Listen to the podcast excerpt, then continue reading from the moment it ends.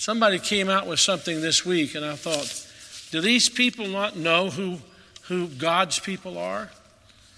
I have the news article here. New York City mayor elect has calmly responded after a self described black rights activist threatened to unleash riots and bloodshed upon New York City. And he said if they think they're going to go back to the old ways of policing, then we're going to take to the streets again, says activist Hawk Newsom. This is one of the co founders of Black Lives Matter, which is a Marxist communist group. We're for all people, and especially all black people and black children. Been working with them for years, but these are devil people. And uh, he said after a meeting with the mayor elect Eric Adams, uh, there will be riots, there will be fire, and there'll be bloodshed if you try to enforce the laws of New York City. I mean, who do these people think God's people are? Do they think we just roll over and play dead? Uh, I mean, this is ridiculous. It's ridiculous. All these criminals taking over cities and things like that. Now they're now they're sitting on edge, wondering what's going to happen when the jury rules one way or the other in, in this case with this young man.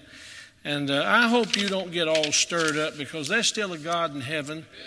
And God's people are still active and everlastingly at it. We have weapons that they know nothing about, which means spiritual weapons and prayer and that type of thing. I'm not talking about guns and knives and that type of thing.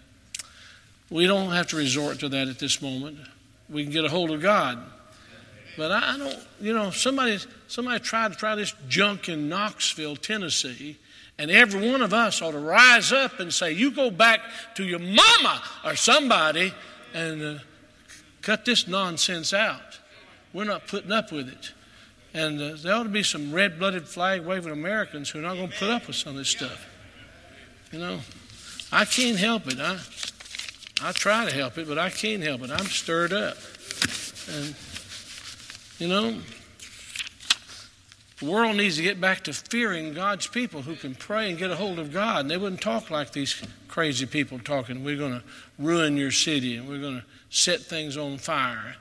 Uh, and the police, let's support the police force to arrest them and throw them through the jail, underneath the jail, and keep them in jail. That's the Christian thing to do, by the way. We're going to sing another hymn. Uh, hymn number 72.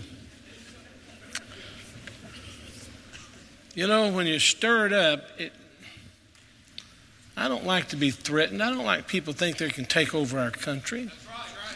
Don't, don't sit idly by and let people do that.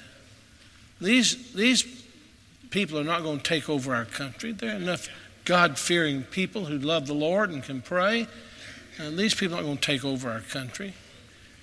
And uh, support our police, support our mayor, support our people who are elected officials, and let them know we're standing with them, standing behind them. Amen. Amen?